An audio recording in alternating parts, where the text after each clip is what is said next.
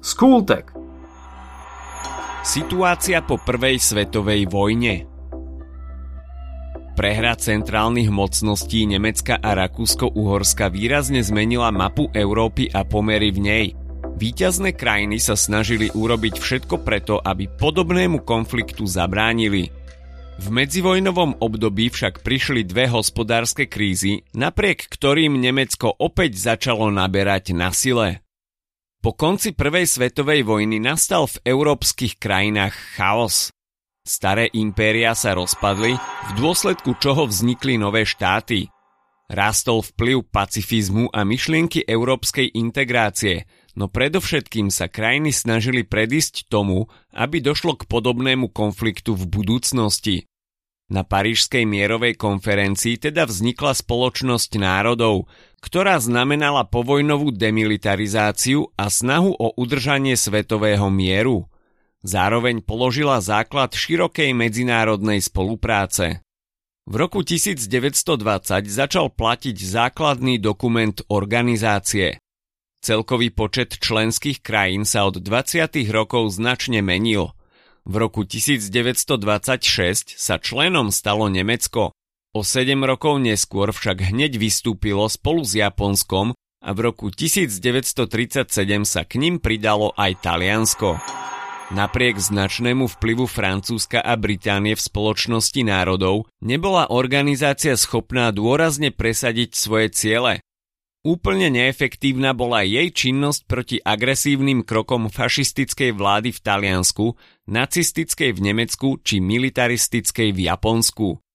Neschopnosť organizácie bol neskôr jedným z dôležitých faktorov, prečo sa nepodarilo zabrániť Adolfovi Hitlerovi, aby rozpútal najväčší konflikt v histórii ľudstva. Rozvrat nemeckého cisárstva, Rakúsko-Uhorska, Osmanskej ríše a cárskeho Ruska zmenil mapu Európy a s pádom týchto krajín sa skončila vláda významných rodov na čele s Hohenzollernowcami, Habsburgovcami a Romanovcami.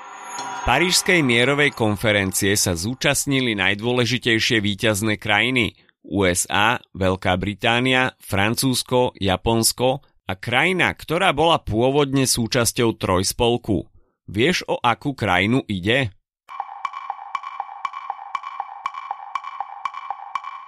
Taliansko sa v priebehu vojny pridalo na stranu dohody a jeho armáda sa významnou mierou podielala na porážke centrálnych mocností.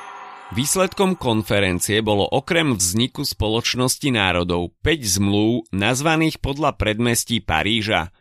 Vďaka nim Nemci museli platiť reparácie, rozpadlo sa Rakúsko-Uhorsko, Maďarsko muselo uznať plnú nezávislosť Československa, Bulharsko vrátilo územia Rumunsku a Grécku a Turecká republika sa stala nástupníckým štátom Osmanskej ríše. Vzhľadom na ťažké dôsledky, ktoré mala Prvá svetová vojna na obyvateľstvo celého sveta, nebolo možné počítať s plnohodnotným návratom k normálnemu predvojnovému životu – pre toto obdobie sú zásadné viaceré morálne a politické dôsledky vojny, keďže išlo o dobu poznamenanú rastúcou politickou nestabilitou.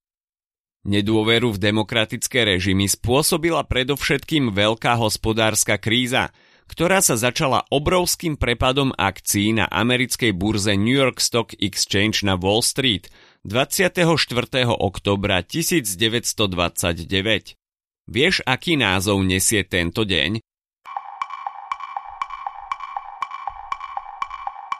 Tento deň sa nazýva aj ako Čierny štvrtok.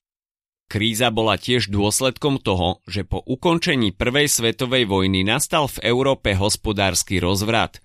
Ekonomiky štátov boli vyčerpané dlhoročnými vojenskými operáciami a v menej vyspelých krajinách často chýbali základné zdroje obživy, Jednou z tých krajín, ktoré boli najviac zasiahnuté krízou, bolo aj Československo. V tom čase bolo totiž exportne orientované. Vo februári 1933 bolo nezamestnaných necelý milión obyvateľstva. V niektorých oblastiach vznikali tzv. hladové doliny, čo boli regióny s extrémne veľkou nezamestnanosťou a nedostatkom spotrebného tovaru. Chýbali takisto financie a liečivá, čo malo za následok šírenie rôznych epidémií. Nasledovali vlny nepokojov v celej Európe, ktoré viedli k vzostupu popularity extrémistických a radikálnych politických strán. V zápätí dochádzalo k potlačaniu demokracie, slobody a ostatných ľudských práv. Najkrutejšími boli nacizmus v Nemecku, fašizmus v Taliansku a socializmus v Sovietskom zväze. Hospodárska kríza trvala do polovice 30. rokov a výrazne oslabila ekonomiku krajín, ktoré boli zamerané na ťažký priemysel. Napriek tomu, že aj Nemecko výrazne zasiahla kríza, dokázalo sa s nej veľmi rýchlo oklepať. Koncom 30. rokov začalo naberať na sile, čo spôsobovalo obavy okolitých krajín – Tie sa bezkonfliktnou cestou snažili ustúpiť a splniť Nemecku jeho požiadavky bez toho, aby došlo k vojne. 29. septembra 1938 sa uskutočnila Mníchovská dohoda medzi Nemeckom, Spojeným kráľovstvom, Francúzskom a Talianskom. Na jej základe bolo Československo donútené odstúpiť Nemecku pohraničné územie osídlené prevažne Nemcami, teda Sudety. Vo svetovej politike bolo prijatie tejto zmluvy dovtedy najväčším prejavom politiky epismentu, po slovensky politiky ústupkov. Ešte horšie pre nás dopadla 2. novembra 1938 viedenská arbitráž, ktorou nacistické Nemecko a fašistické Taliansko donútili Československo vzdať sa v prospech Maďarského kráľovstva územia na juhu Slovenska a podkarpatskej Rusy. Hitler videl, že takýmto spôsobom si môže presadzovať svoje záujmy aj na územiach iných krajín. Napätie a obavy v Európe rástli a politika ústupku v konečnom dôsledku nemala žiadny pozitívny dopad. Všetko vyvrcholilo 1. septembra 1939, začiatkom druhej svetovej vojny, najväčšieho a najrozsiahlejšieho ozbrojeného konfliktu v dejinách ľudstva. Ak sa ti dnešný podcast páčil, nezabudni si vypočuť aj ďalšie epizódy z Kultegu alebo našej série Hashtag čitateľský denník. Spracovali sme v nej dve desiatky diel, ktoré by si mal poznať. Potešíme sa, ak nás ohodnotíš aj na Apple Podcasts, napíšeš komentár na YouTube alebo dáš odber na Spotify, aby ti nič neuniklo.